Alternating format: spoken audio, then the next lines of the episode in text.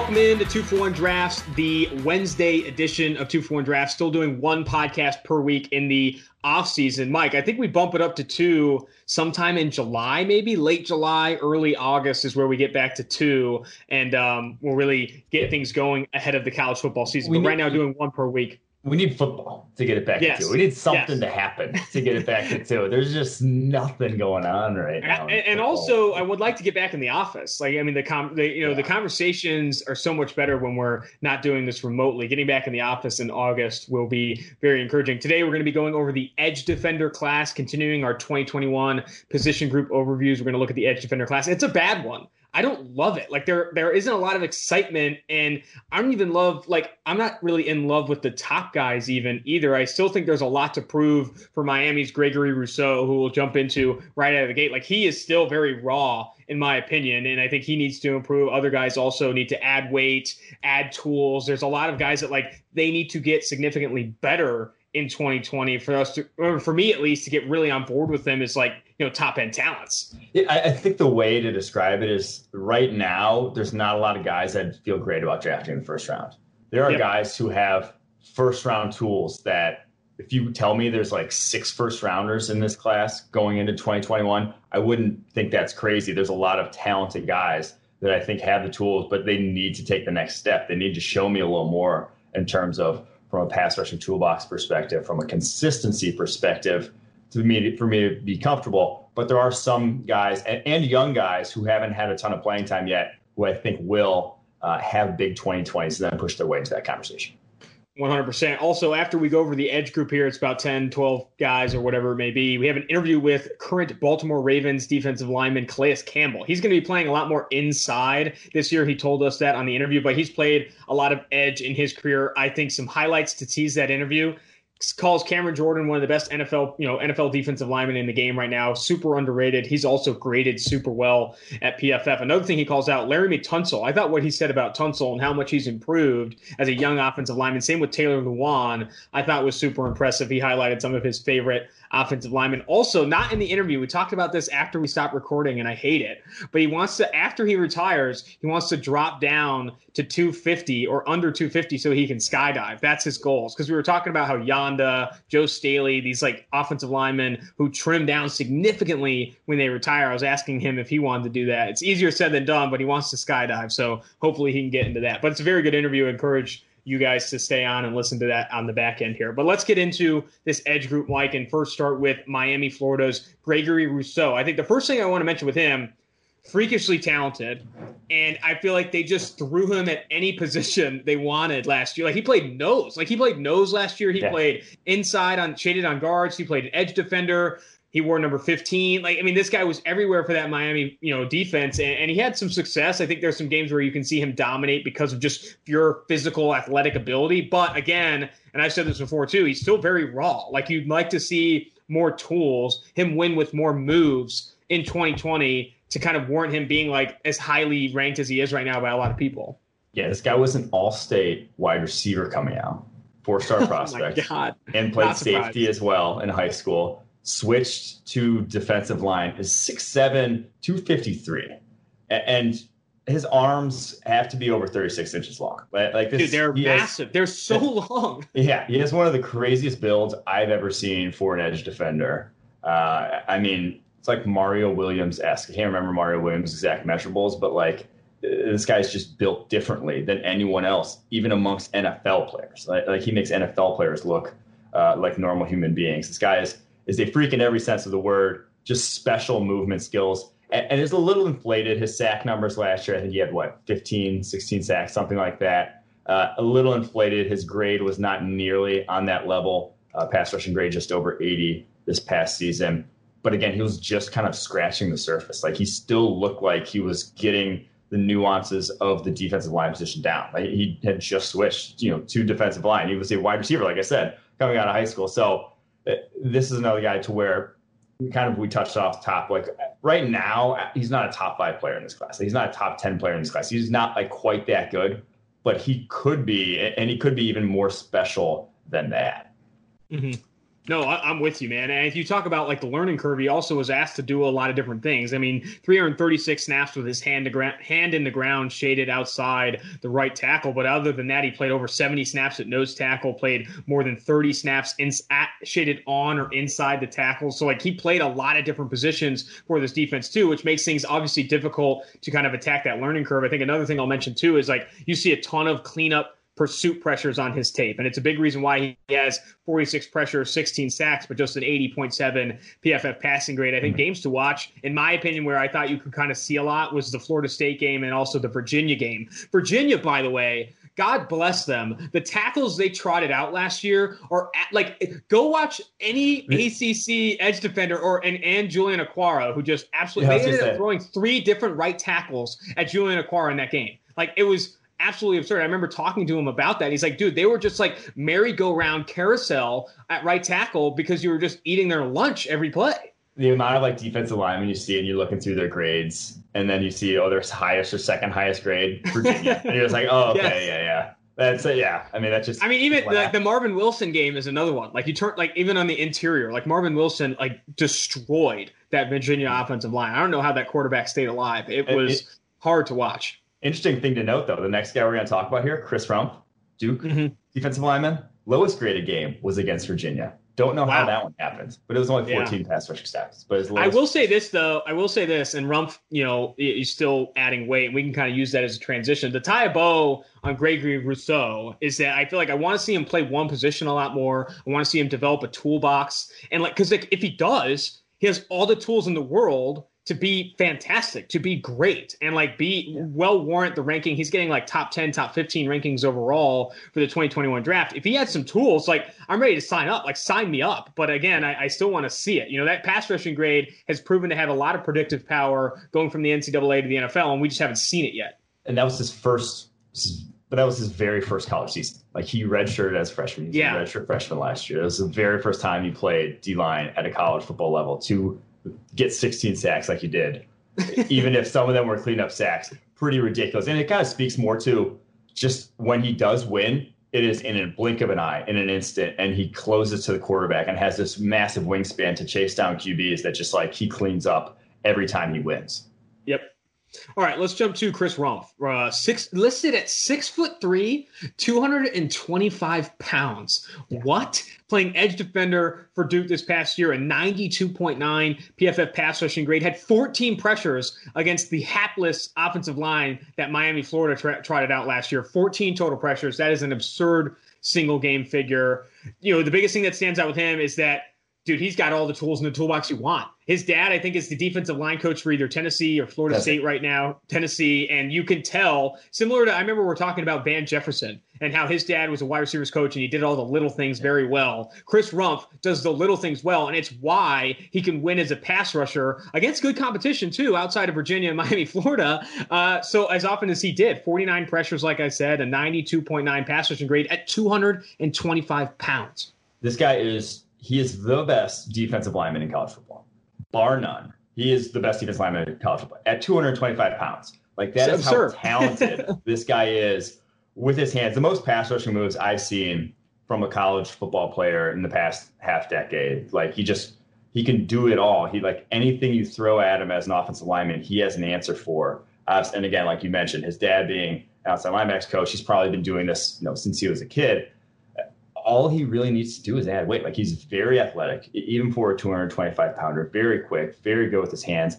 And what I he's even more impressive to me. You mentioned his 92.9 pass rush grade. He had a 90.3 run defense grade. He doesn't look out of place there. Yeah, taking on blocks one on one, despite being you know the size of a maybe an NFL safety at the moment with how big he is. So I just want to see what this guy shows up looking like next year because he's a redshirt junior. So he's you know I don't know his exact age. We're probably in the 21 to 22 uh, range right now. So uh, you, if he's not going to get up into the 240 range, it's going to be difficult for him to play off the edge in the NFL. But man, if I've believed in some smaller edges before uh, and thought they could do it, and rarely works out. I think if he can just get up to around 240, I think this guy can play in the in the NFL at that size with just how talented he is.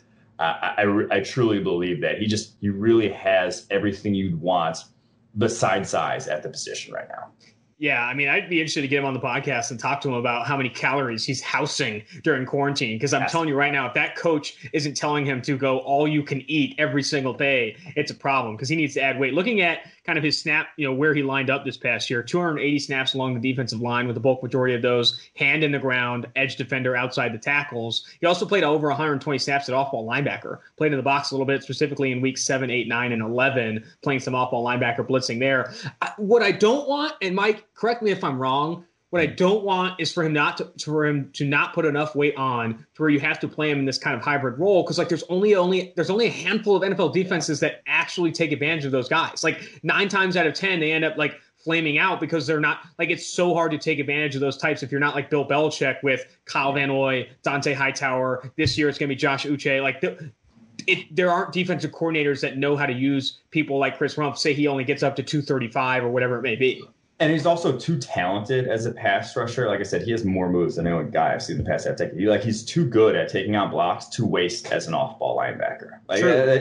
he is too. He has a and the and the thing that makes me believe in him being able to do it versus, like I said, I believe in some smaller, undersized guys in the past who have fizzled out in the NFL. He has multiple, and not just you know like probably five to ten long arm bull rushes on his tape where he's just like throwing offensive lineman back into yes, yes. the quarterback. Like he can bull rush offensive lineman at 225. That's you don't see that for we question that for guys who are 240 pounds. We're going to talk about Quincy Roche in a second here, who was one of the highest graded uh, edge defenders in college football last year. Doesn't have a bull rush pressure on his tape all last season though at, at 235 pounds. So uh, if you're able to do that the way he is, uh, I, I think that's the thing that makes me believe he can do it in the league.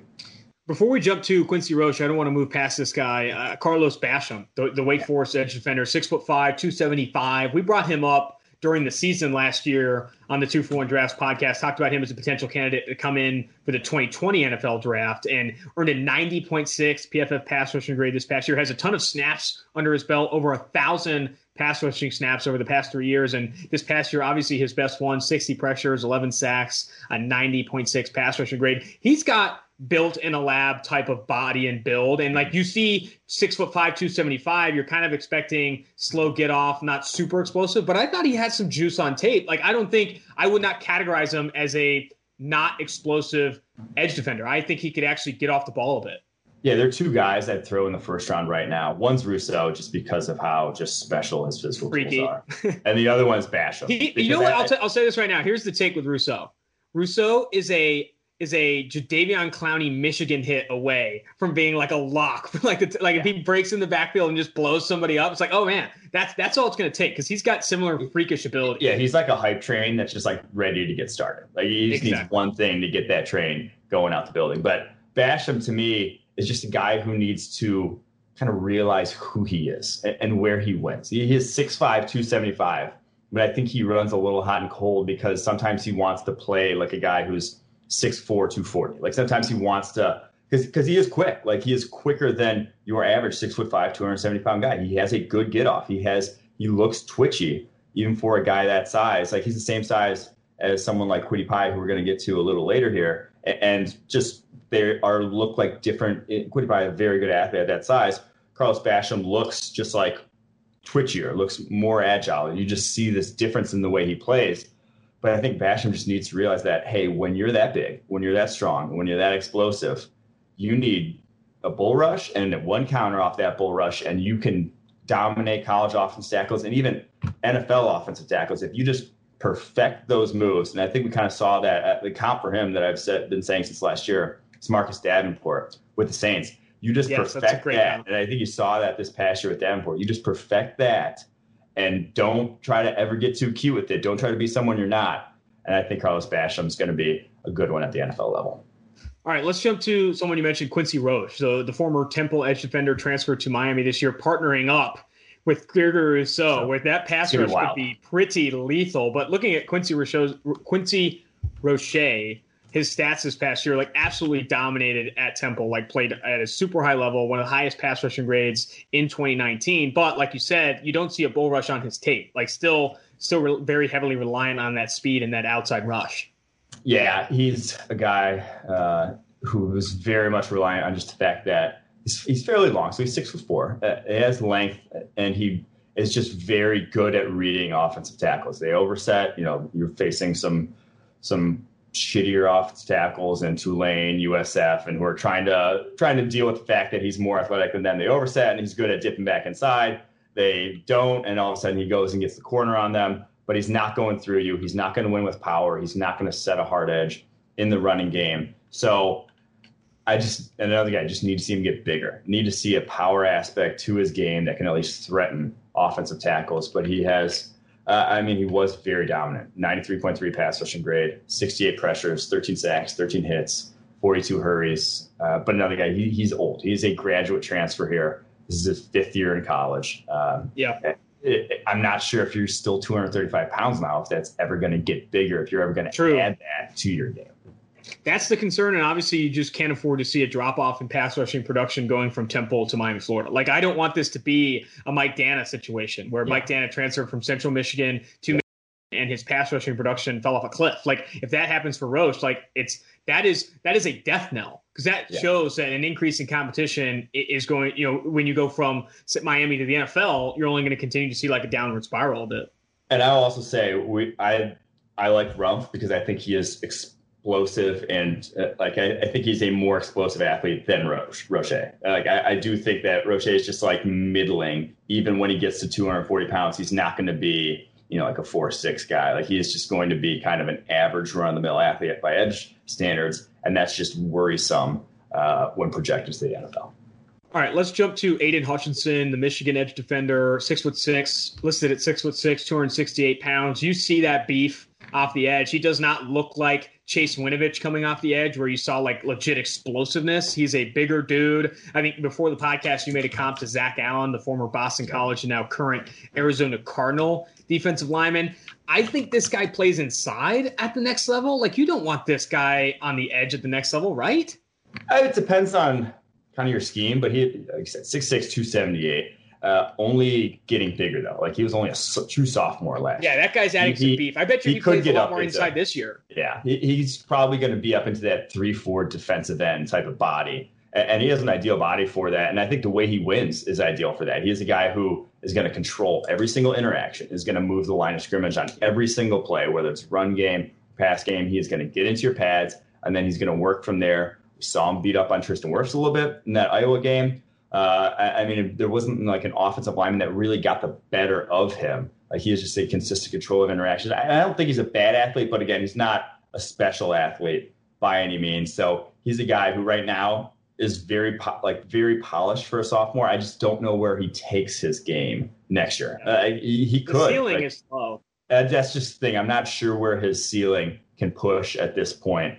But again, like I, I think he's I think there's a path to him being a very productive uh, NFL player. Uh, it, it's just going to probably take him getting just even bigger. Like that guy, those guys can win when they're 295 on the interior uh, at three technique a lot more consistently. I think they can than when you're out on the edge. I would agree 100%. I, I, would imagine he's adding weight, continuing to add weight, and potentially seeing more snaps inside. And I think you brought up two great points there. One, you know, like when you're chasing that ceiling at edge defender, you need athleticism. You need the jetpack off the get off. And we talking to Dr. Eric Eager and how predictive kind of athleticism at edge defender is going from, you know, college to the NFL in terms of dictating success. Like athleticism matters at that position. You need to have, you know, top flight athleticism to be, you know, that special pass rusher in the NFL. And two, I think another thing that you brought up was um, Oh man, I thought I had two points there, but I guess I missed it. But oh, You're control. Right. Talking about control, yeah. like I think that is a, a, word that comes up a ton with him. Like he even has some reps where he controls, maybe doesn't flat out beat, but controls the line of scrimmage against Tristan Wirfs, and I think that yeah. comes with just sheer power and I think the polish you speak to. All I, I, and, and it kind of goes back to the conversation we had about AJ Epenesa coming out, being mm-hmm. like, "Hey, if he gets bigger and goes in the interior, we think he could be a much, much better player than if he's just your base 4 3 defensive end. Yep. All right, let's jump to Clemson's Xavier Thomas. I believe a former five star recruit. This guy was decorated coming out of high school, and you kind of see that special ability. Six foot two, 265. He played in a completely different role this past year, and I know you spoke to that a handful of times. What kind of impact did that have on his game? I know his pass rushing grade dropped significantly. Yeah, so if you think back to that 18 team that had Clelin Ferrell, uh, you know, Christian Wilkins, uh, Dexter Lawrence. They attacked. Like that was a 4 3 attacking, get upfield, get after the quarterback sort of defense. This past year, it was a lot more three man fronts. He had his hand in the dirt inside a lot more. Xavier Thomas did. And it was a lot more when you know a lot more blitzing, getting home with the pressure of the guys coming on the back end because it was that three one seven. It was you know all these guys lined up all over the place, and then a lot of times he was just contain rushing or rushing, shooting one gap to make it so that someone could loop around for uh, to get home on a stunt or something like that. So he didn't have near the opportunity that he did as a freshman to just attack and go one on one against offensive tackles. And he is a classic 4 3 defensive end body. He is 6'2, 265 the guy is built to rush one on one with a little space off the edge. He is not an he's not a guy you want really kicking in on the interior, and, and he's not a guy who's necessarily going to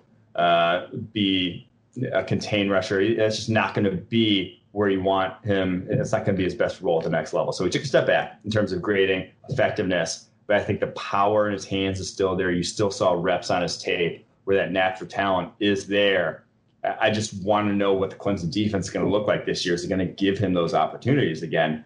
Uh, because I, I, think he needs that for his draft stock here. You, you, need to see opportunities with his ears pinned back off the edge. Like that's yeah. like that's the bottom line. I, I, would agree with that. All right, let's jump to. Um, you've been calling him Kwity Pie. Is it Kwity Pay or Kwity Pie? I think it's Kwity Pay. I'm like the worst with pronunciations. I just see see something once. I think I don't listen to announcers when I watch games just because there's. I, I don't like listening to announcers like no matter what. I won't even listen to Chris. Like I watch Sunday Night Football and I'll have Chris get it. So and he's my boss. Wow. So I just don't enjoy listening to announcers. And then I'll just like get a name in my head and I'll pronounce it that way no matter what and never look it up. So I'm probably pronouncing it wrong. We probably should mm-hmm. look it up at some point, but I say Quiddy Quiddy Bay. I think it's Kwity Paye. I think it's Kwity okay. Paye. I'm gonna I'm gonna stick to that. But to to talk about Kwity Paye for a little bit, I think you see some of the standout production. And like when I was looking back, I thought you know like what I thought this guy would be a better more heavily recruited because I think you see yeah. some athleticism that you didn't expect, knowing that he was just listed, according to 24 7 Sports, as a three star recruit this past year, a 77.8 pass rushing grade. Turn on that Iowa game. Like you can see you can see it against Tristan Wirfs. You can see that he can win those. And then um, Brad Kelly, an analyst for Cover One, he's a big Rhode Island guy, and apparently Paye reigns from Rhode Island. And and he listened to the podcast where we brought him up previously and talked about how he was the anchor on the state championship 4x100 team, ran ran on 11 seconds, one state one state in a long jump, hitting 22 feet only a three star because of Rhode Island and the size of the state necessarily is kind of what he mentioned. And also he played yeah, running back. That's, I mean, that's a lot of, that's where I grew up. It's just like, it's not an area that's heavily recruited. And I remember yeah. uh, Mike Shore, the former Lions running backs from there. And he was just like, he was a three star, but like everyone knew like this guy was different than a three star. Like it was, yeah. He was a freak of nature, but it was only a three star recruit because just, I mean, you don't go to camps and you don't, you don't get seen when you're at uh, smalls when you're playing a small school. Yeah, and apparently, I mean, he was born in war-torn Liberia and then like moved to South Providence after that. Like he's not even from the United States, and he played running back in the Wishbone in high school and went for 895 yards, 21 touchdowns on 63 carries, 14 0.2 yards per carry. So this guy is a lot more special than maybe the stars would suggest. All that info, he DM'd me, Brad Kelly DM'd me and sent me that after we talked about him recently on the pod. So very interesting stuff for Kwity Paye. Um, like I said, this past year, a career year for him, 77.8 pass rushing grade on 316 snaps. How does he need to get better for him to enter that conversation of one of the top edge defenders in this class?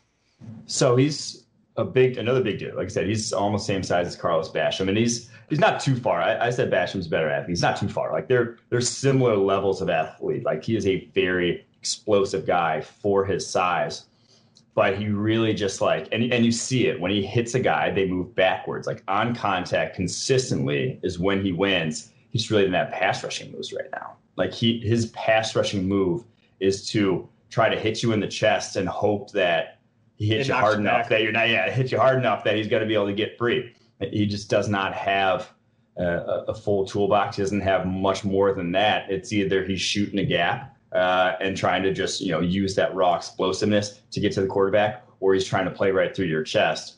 Uh, there's not much more. He's not trying to swat your hands away. He doesn't have a refined skill set. But the fact that he was already productive, you know, 83.4 run defense grade, 77.8 pass rush grade this past season as a true junior, uh, that he was already productive doing that is encouraging. Just another guy we need to see more. He, he's he's one of the guys that I was mentioning. Like, he could push his way in the first round conversation. I could see him having a monster year. Oh, 100 percent taking that next step with how athletic he is. But we just need to see it at this point. All right, let's jump to a Michigan rival, Ohio State. Tyreke Smith. Talk about not playing a lot. This guy has only played only 254 pass rushing snaps over the past two years, only 140 this past year. Didn't play more than 20 pass rushing snaps in any single game. Talk about, I mean, and I think you need to get hot. You need you you need some you need some snaps to really get hot and, and understand moves and and set up things. Yeah. as a pass rusher if you're going to make plays. But I do think you see some reps. I think I saw a handful of reps against Cincinnati. We're like, okay, there's some there's some special ability here. Listed at six foot four, 255 pounds, and earned a 74.7 pass rushing grade this past year on limited snaps. Show me more, and I'm banking on the recruiting background, the athleticism, the size, and the experience translating into at least at the very least a better year. And this guy's still very young. So Ohio State's actually updated that. He's 267 now. Uh oh. So Uh-oh. he's putting on he's getting he's getting some mass up there, and you and like you said, you see the reps. You see reps that just some of these guys that even some of the guys we've touched on before earlier in this podcast can't make. Like he does things. He had a hump move uh, against Wisconsin in the run game where it just takes a special blend of strength uh, and power to execute a hump move. You, are not you're not going to be uh, who, who's someone we already hit. You're not going to be Chris Rumph and do a hump move. Like, like I said, he has a ton of pass rushing moves. He's not going to be able to execute a hump move. That, that's just it takes you have to. That's just a completely I'm stronger than you move to get yourself free. So you see some of those reps on his tape. Special level athlete, but again, we just need to see more. 140 pass rushing snaps all last season. Uh, really never got going in games. And what I do love though about Ohio State, and you see it on Tyreke Smith's tape all the time, is they read offensive tackles. They are not just he's not just flying off the ball and executing his move that he had pre-planned. He is reading what's in front of him. And if you guys haven't seen this, who listening haven't seen Urban Meyer breaking down how they teach pass rushing at Ohio State, it was on uh, the Fox pregame show last year. It was fantastic to watch about what they do, and they they teach them base what you're going to do off of what the offensive lineman is doing, and, and uh, you see this again and again, Tyreke Smith's tape, and that's what translates, in my opinion, to the NFL. And that's what makes good pass rushers, is being able to read and react. And the fact that he's already doing that and doing it consistently as a true sophomore. 74.7 pass rushing grade last year with his tools. Uh, I think we're going to see a pretty big year from him. He's a guy I think, again, it's not in the first round right now. I, I think we're going to end up talking about him in the first round at some point especially as the helmet scouts get in there, you're going to start seeing that hype come up. But I do, I do but think, I think though, it's real at Ohio State again with how. Yeah, no, it has to be. It has to be. I mean, you've. I remember when we before the 2019 season, you're bringing up Chase Young on a limited sample size. Like, dude, what is that? Especially when uh, Nick Bosa ended up leaving and he saw more playing time. Like, oh man, like you see it with Chase Young. He had a higher grade than Smith, but still, I think we'll see that. All right, one of my one of my not a not a hidden gem necessarily. I think a lot of people are on this guy, but I was really impressed with his tape compared to some of the other guys we'll bring up is Jayson Oweh, the edge defender from Penn State. Let's jump to him. And I think he immediately, you start, you know, because you see him on the same field at some reps, like immediately stands out a lot more than Yetur Gross-Matos did. Six foot five, 247, can actually, here's what I saw, can actually bend the edge, like bend the edge and make plays on the quarterback. You saw the athleticism on the get off, an 81.8 pass rushing grade on just 207 pass rush snaps this past year, 31 pressures. The Michigan State game is a very good one. The Purdue game, another one to watch. Indiana, you see it. Like Jayson Oweh, I think a younger dude again, uh, you know, uh, an underclassman, if you will, um, will will be a guy that gets a lot better, and I think gets some more praise in 2020. Yes, he's another guy. Wouldn't put in the first round now, but man, he's close. Oh yeah, and six foot five, two fifty seven. He reportedly ran. Uh-oh. Do you know what his 40 reportedly is? Is it like Aquara levels, like 415 or something ridiculous? what? 433 reportedly. Jeez. 40. Oh and so he doesn't play quite that twitchy. Like he, it, he's not just, he doesn't look like a cornerback playing edge. But no. you see that when like he gets free and the quarterback's trying to break out, he gets there. Man, he, like his speed is pretty absurd. I don't know if I buy 433, but he, he does look different than even any of these other guys we're talking about in terms of just closing to the quarterback. and he's pretty slippery off the edge. Like you said, he can bend the edge when he gets there. When guys get his hands on him, he can still get himself free. And he's a guy who's just only scratching the surface. He only played 65 snaps as a freshman, 332 this past year, uh, but still an 81.8 pass rushing grade, almost the same as Yetur Gross Matos. I, I, think we could see a monster year from Oweh. Oh yeah, uh, in 2020. And, and, this guy, he has some, he has some freakish ability.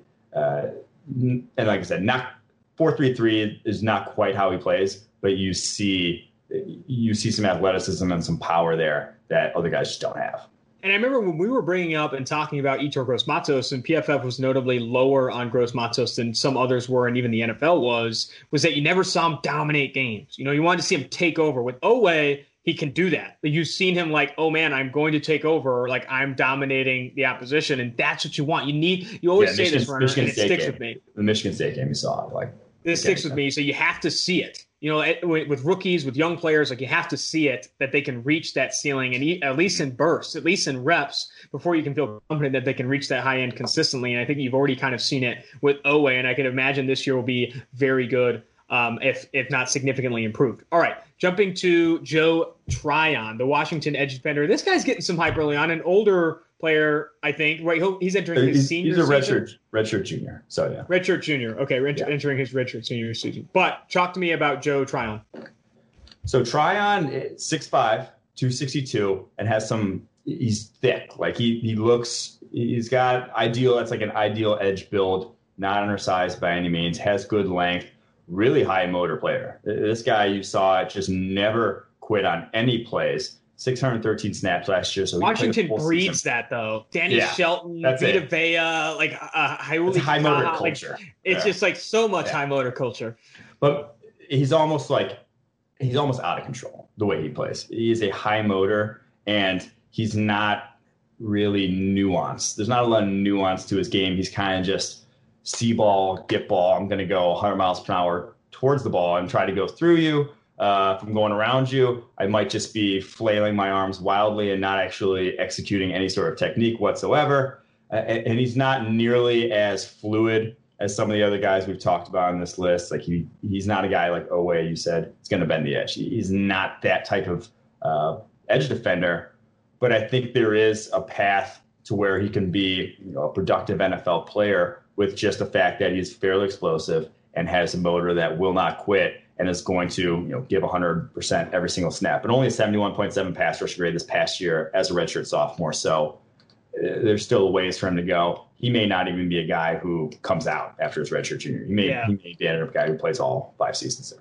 Because I don't love those types, you know. Like I mean, those are types that you draft day two, day three. You know, like guys that yeah, like high motor, relentless, uncontrolled. Like, okay, you're not winning consistently. You haven't won consistently at the college level. But I mean, it, this is obviously a year for him to potentially improve and so forth. All right, jump bottom of the barrel here. Last four guys we'll mention on the edge defender class, and then we'll jump to that Calais Campbell interview. Jamar Watson, you you came away un, unimpressed with Jamar Watson's tape, or how, how did you phrase it? So, he, I came into watching his tape and I looked at his grades, and he had 81.4 pass rushing yes. grade 2018. 89.5 in 2019. This is at Kentucky, playing SEC competition. And usually you're not getting at Kentucky, you're not winning. So they don't have a lot of great pass rushing opportunities. So to grade that well when you're not leading a lot of games is, I was expecting impressive, but man, he's just, he's so herky jerky. He's on the undersized already. And he's a, uh, senior, he's going to be a senior this year, six foot three, 248 pounds. So he's undersized still not particularly explosive, not really any power to his game. You saw him get moved off the line of scrimmage in the run game consistently. Did not grade out well there. Only 66.6 run defense grade in 2019. It's just like the herky jerkiness is too much to get over. It reminds me of Montez Sweat as a pass rusher. Not not nothing more so than just the way they rush the passer. It's just something feel, felt off about it. Even though it you know, grade out well and get home sometimes it just doesn't doesn't look like what you see at the NFL level from productive pass rushers. So I, am not I'm not super high in Jamar Watson, despite the fact that 89.5 pass rushing grade uh, in the SEC. I, that that looks like it should be you know a possible first rounder. I wouldn't even put him in the day two conversation though right now. Yeah, that is tough. And you're looking at like kind of his games where he earned those high grades. South Carolina in week five, five total pressures, and 90.3 pass rushing grade. And then at Arkansas, a 91.5 pass rushing grade. That, that is the other seven. thing. That is the other thing to mention, though, is that he only rushed the passer 172 times. He dropped into coverage 107. He's playing 3 4 outside linebacker in Kentucky. And so that's he's only really rushing the passer, obvious pass rush situations, getting good looks at it. So that's fine. Next guy on the list is Patrick Jones, kind of a PFF darling from a grading standpoint, uh, playing at Tulane. But I don't. No, this is Patrick Jones, the Pittsburgh. Sorry, sorry. Yeah, yeah. Patrick Jones from Pittsburgh. Sorry, six foot five, two sixty. I don't know why I said Tulane. Um, but uh, an eighty-four point two pass rushing grade this past year. Uh, sixty-two total pressures, like easily a career year for him this past year, and played four hundred fifteen pass rushing snaps as well.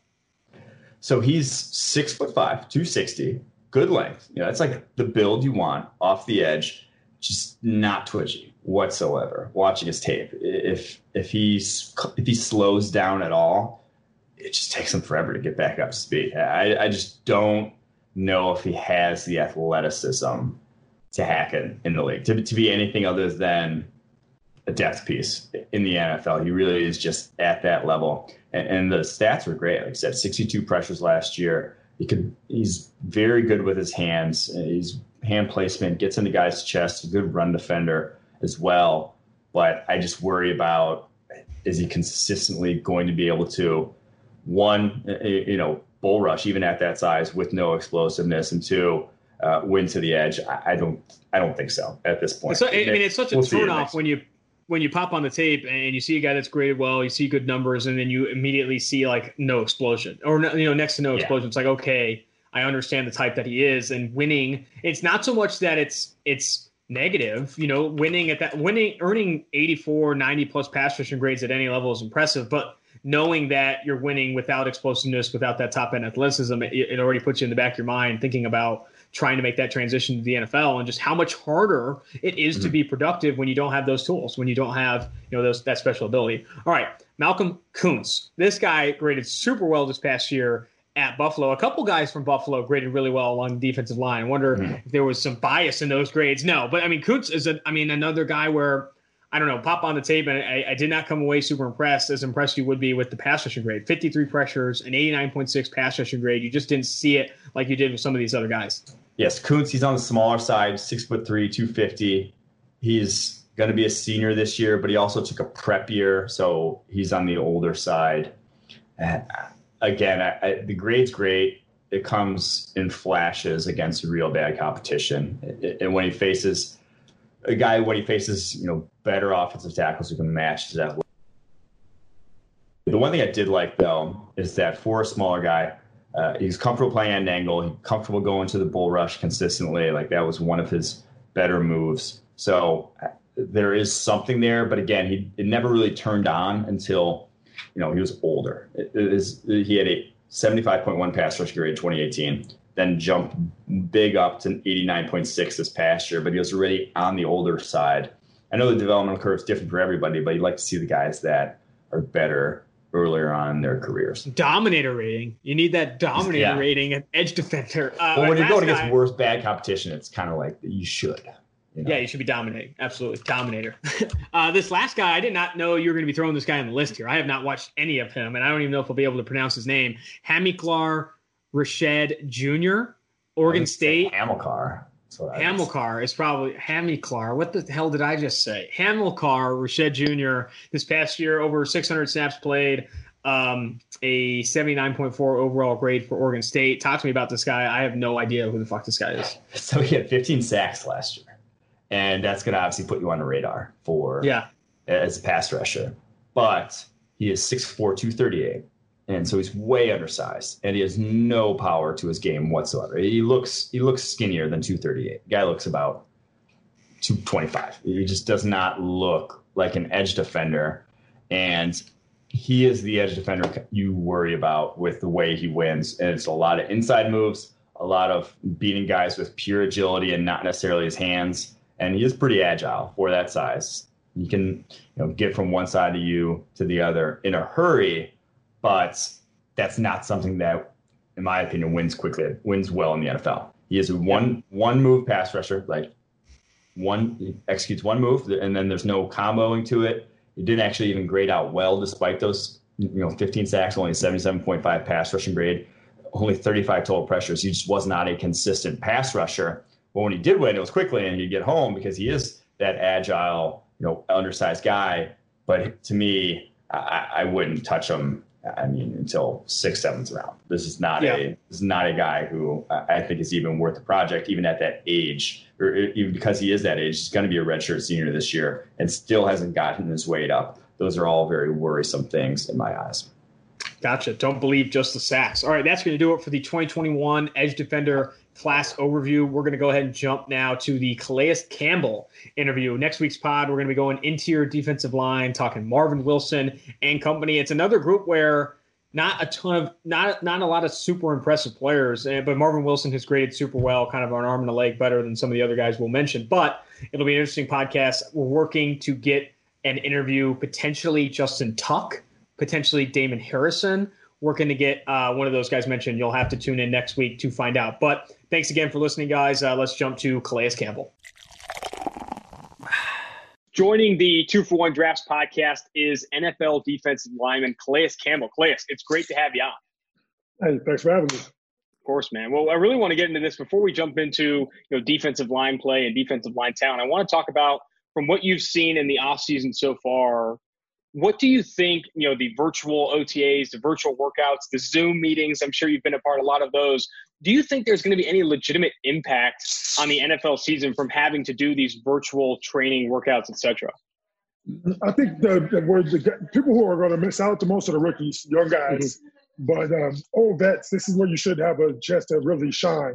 You know, it shouldn't really be a big issue just because I mean uh, I know what to do to get ready. You know, most guys who've been around for a while, they know what to do to get ready for the bodies and stuff. So it's really the young guys who you know try to learn systems. I mean, I guess changing teams and learn new playbook and stuff. But you know, I feel like I got a good grasp of the Ravens playbook already, so I'm excited.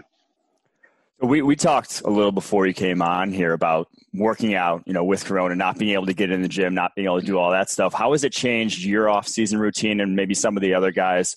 Uh, what have they been doing to get their bodies, you know, keep in shape, get, be in peak physical shape for the season. What have you guys been up to?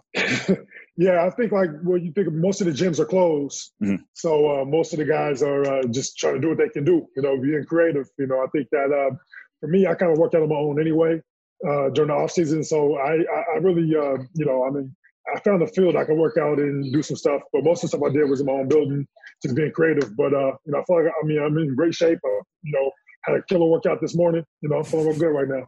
Nice, man. And so you talk about, you know, obviously changing teams this offseason, traded to the Baltimore Ravens. How much have you been able to glean of the culture? Because everyone speaks to in Baltimore this past season, in addition to the absurd talent they had in Lamar Jackson, Mark Ingram, et cetera, the culture in Baltimore is really what moved the team forward. What have you, you know, gleaned, even though it's just Zoom meetings, what have you ta- yeah, what have you been surprised by or impressed by from uh, Baltimore Ravens? Well, I think that uh, the coaching staff does a really good job. I mean, I think we tried to really take advantage of this opportunity. Uh, so, uh, you know, I talked to other guys, my friends around the league. I don't think as many teams are doing as much as we're doing uh, as far as just like, I mean, really, uh, you know, going deep dive into the playbook, uh, the workouts.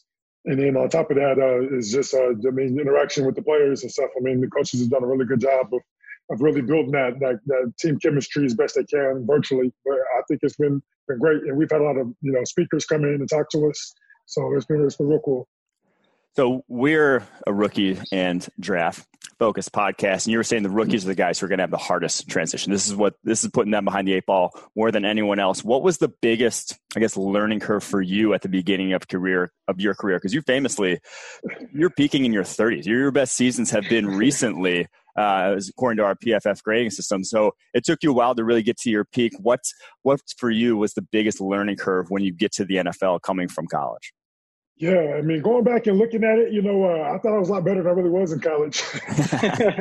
I went back and watched some of my uh, my own uh, college tape. I mean, I went back and watched every game, uh, and uh, you know, I, I, you saw flashes. You know, you saw me take over games and moments.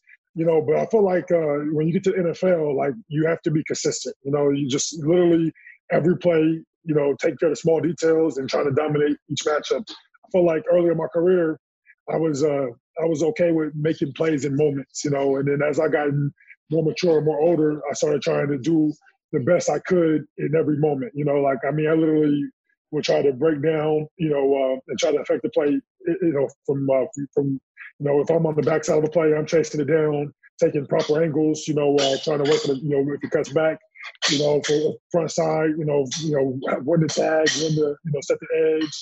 Just learning, uh, and I feel like my mind got a lot better. But I feel like the biggest learning curve really is just the consistency. Mm-hmm.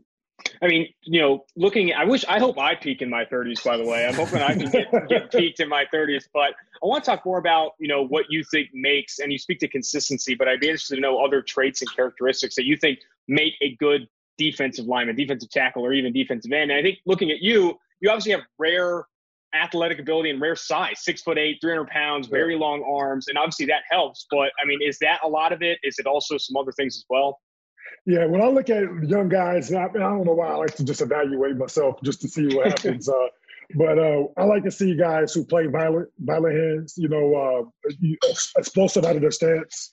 You know, um, I feel like you know you really you can't lose if you uh if you, if you make first contact and you run your feet and you're just violent with your hands.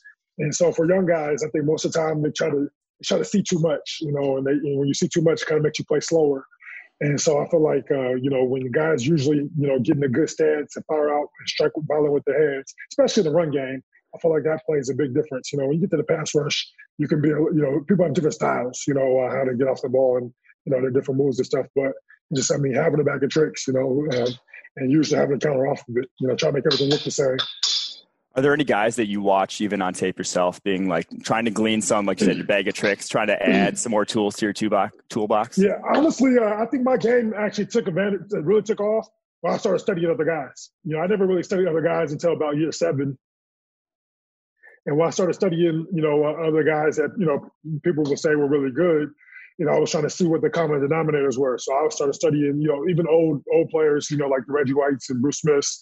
When I started studying JJ and Aaron Donald and uh, you know, uh, I mean Cam Jordan and uh, Julius Peppers and some of the other guys that were were stars, and I was trying to see what you know what was in their game that was that was special. And I think that really just kind of opened my eyes and being like, oh, okay, you know, I can add this, I can add that.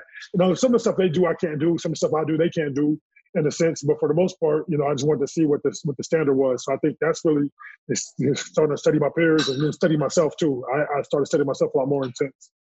Before you know, we kind of dive into who you think some of the better defensive linemen in the NFL are. I want to ask you specifically about Josh Allen. You know, the Jacksonville Jaguars edge defender, rookie this past season. What was your opinion of him in your in your first year with him in his first year in the NFL? He graded super well at Kentucky at the collegiate level, according to PFF, and we feel very confident about his potential. I'd love to know, being in the locker room with him and kind of grooming him, what's your opinion of Josh Allen?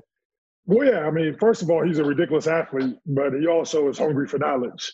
And uh, so I feel like, you know, he, he puts the work in. I mean, every day after practice, you know, he, he's doing extra stuff, working on his hand placement, working on his get off, uh, bending, you know, and I think that, uh, you know, it's really that stuff.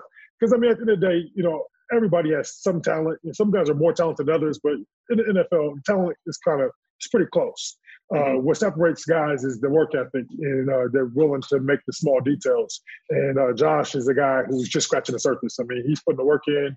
He's working to be, uh, you know, to be the best ever. And so he has that chance. I mean, what he did this year, it was it was great to see. You know, but I mean, he's still young and he's still just yeah. learning. it hasn't clicked yet up, up, here all the way, you know. And uh, for me, as you know, I had my best career. I mean, you said earlier about my, my, game has gotten better as I got a lot smarter, and my body's held up where I can still go out there and, and do some things. And so it just comes naturally. But he's going to be, uh, he, he, has a chance if he can stay healthy and continue to develop like I know he will. Uh, he has a chance to threaten that 200 that Bruce Smith put up there. Obviously, there's a ton, you speak to a ton of different styles in the NFL, specifically as a pass rusher. But if you had to highlight some of the best defensive linemen in the game right now, who, who would you, who would some name what would some names come to mind for you? You know, the guy that I like the most that doesn't get a lot of credit is Cam Jordan. You know, uh, I feel like uh, you know. I, I, I, respect the whole the whole concept of the game. You know, to me, like you know, a lot of guys really concentrate on trying to be good pass rushers because that's what you get paid. I mean, that's where the money is. That's mm-hmm. where the you know the fame and everything is. But to me, like I respect the all around complete player, run game. You know, uh, when he can't get a good pass rush, understanding when to get his hands up, when to, uh, you know, just push the pocket, both speed, power, every kind of move. You know, and so Cam Jordan is a guy I, I, I like a lot. And I feel like, uh, you know, when I when I watch my own tape, you know, I kind of, you know, he's a guy I kind of measure myself up to a, a lot.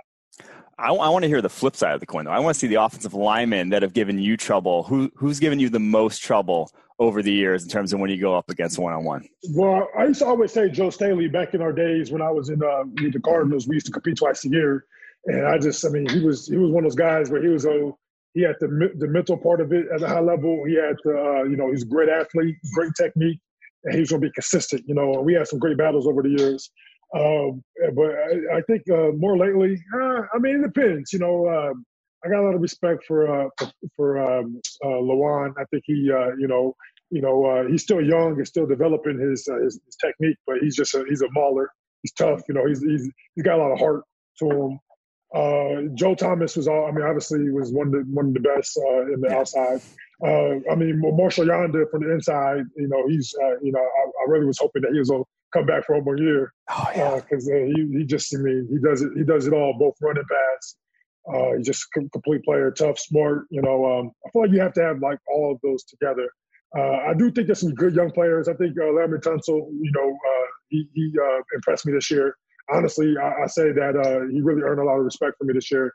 Uh, when he was younger, you know, I, I, thought he was just okay, good athlete, you know, but he's really gotten a lot better, you know, and that's that's good to see you know, looking ahead to the season, and we'll close with this. You know, what, what are you hoping to make as an impact with the Baltimore Ravens this past year? A little bit older, bringing a veteran presence along the defensive line. What are some goals you have in your first year in Baltimore this year? I mean, honestly, uh, you know, uh, everybody's kind of in the same mentality. We all want to win the Super Bowl, right? You know, and um, I think about just the team. You know, we have uh, you know uh, with three All Pros in the, on the back end. And uh, for D linemen, I think that's what you want to see. You know, somebody's gonna give you that extra split second, so those pressures turn into sacks. And uh, so, I mean, for me, like I, I, tell myself all the time, like I can't really worry about getting sacks or trying to make plays. Just win, win your matchup each and every time. And uh, I try to teach that amongst my young my young peers and stuff. And with Baltimore, I feel like we have a, a lot of young talent. I think Derek Wolfe is a guy who uh, is both great in the run game and as a pass rusher. Uh, you know, I think Judon is, is, is, I mean, just got a lot of range and very talented. You know, and uh, we got some young guys. I mean, ooh, uh, uh Big Baby, as they call him, Brandon Williams. I think you know he's had. You know, I didn't know uh, his nickname was Big Baby. That makes so yeah, Big sense. Baby. that dude is massive. How? So I, I, wanted to ask you this. I know I said we close, but you speak to you know, Marshall Yanda, Staley. These guys trim up when they retire. They get super like they lose weight easily. Do you imagine Calais Campbell six foot eight, two ten or something when you retire? Are you are you going full swim swimsuit bod or what are we talking? I uh, I tell myself that uh you know. Uh, uh, to my knowledge, to go skydiving, you have to be 250. So my goal is when I retire, I'm gonna go skydiving. I can get down to 250. It's a good goal. I didn't know there was a weight limit to skydiving. Actually, I guess that kind of yeah. makes sense. That, yeah, that makes sense. thinking about it now. well, this um, Calais, I really appreciate the time. Really appreciate you coming on the pod. I would love to get you on maybe sometime in season, maybe on your way to a Super Bowl with the Baltimore Ravens. But again, really appreciate your time and best of luck moving forward. I got to give uh, Jason Peters a shout out too. I feel like I left him off the list, and I can't oh, leave him off the list. Man. That's, That's perfect. But, yeah, That's good, man. I, I, appreciate you guys for having me, man.